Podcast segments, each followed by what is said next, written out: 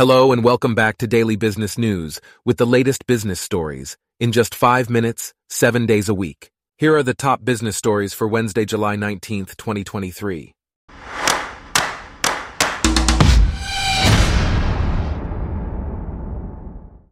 Today's episode is brought to you by Blogcast, your personalized audio feed, available on iPhone and Android.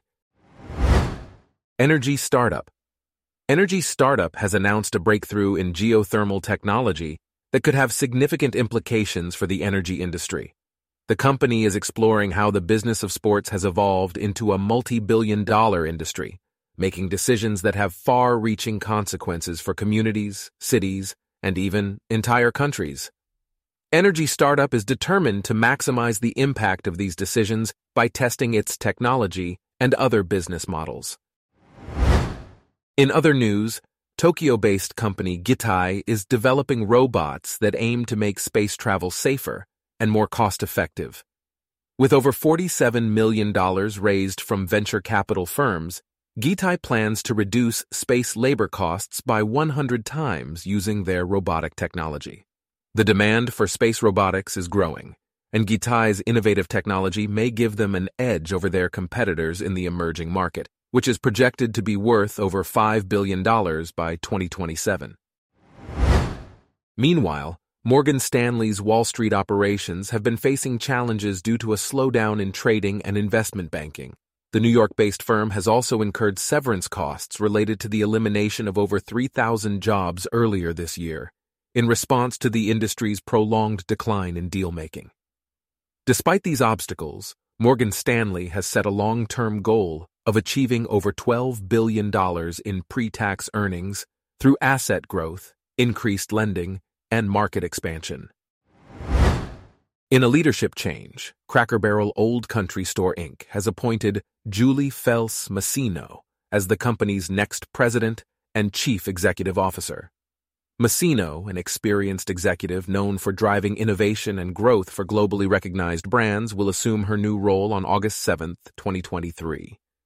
This announcement marks the culmination of a multi-year CEO succession planning process by the board.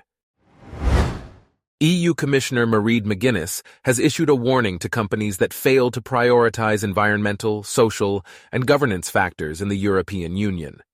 McGuinness emphasized the continent's ambitious set of ESG regulations and stated that companies that do not adapt do not have a future.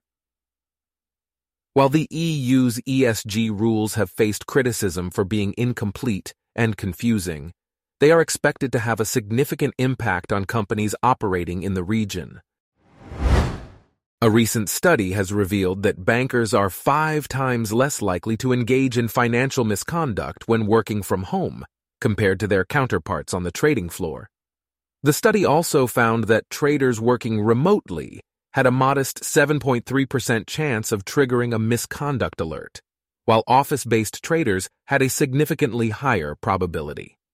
Remote work has proven to be a safeguard against unethical behavior as it limits access to inside information and market rumors that can lead to financial misconduct.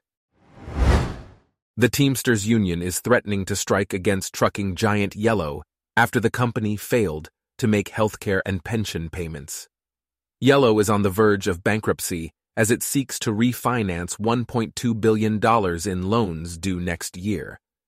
Although the company reported having over $100 million in cash holdings at the end of June, it has been losing tens of millions of dollars every few months.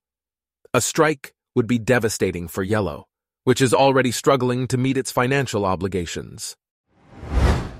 In the publishing industry, several renowned editors are leaving Penguin Random House after accepting buyout packages, and layoffs have also begun within the company.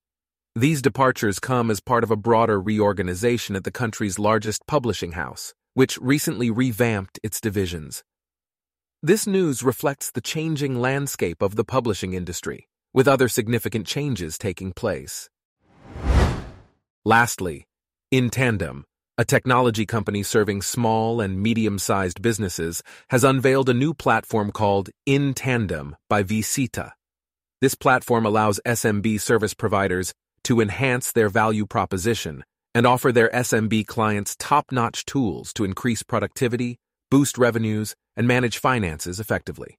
It includes essential components such as CRM, scheduling, billing, and marketing, and partners can add additional functionalities using InTandem's robust APIs and applications framework. This comprehensive platform provides small businesses with a solution for managing their day-to-day operations and engaging with clients effectively. Our top business stories for today are brought to you by Blogcast, your personalized audio feed. Download the free Blogcast app on your iPhone or Android today. If you enjoyed this, please consider listening to our other podcasts Daily Tech News, Daily Science News, Daily Lifestyle News, and Daily World News. Thanks for listening. Blogcast.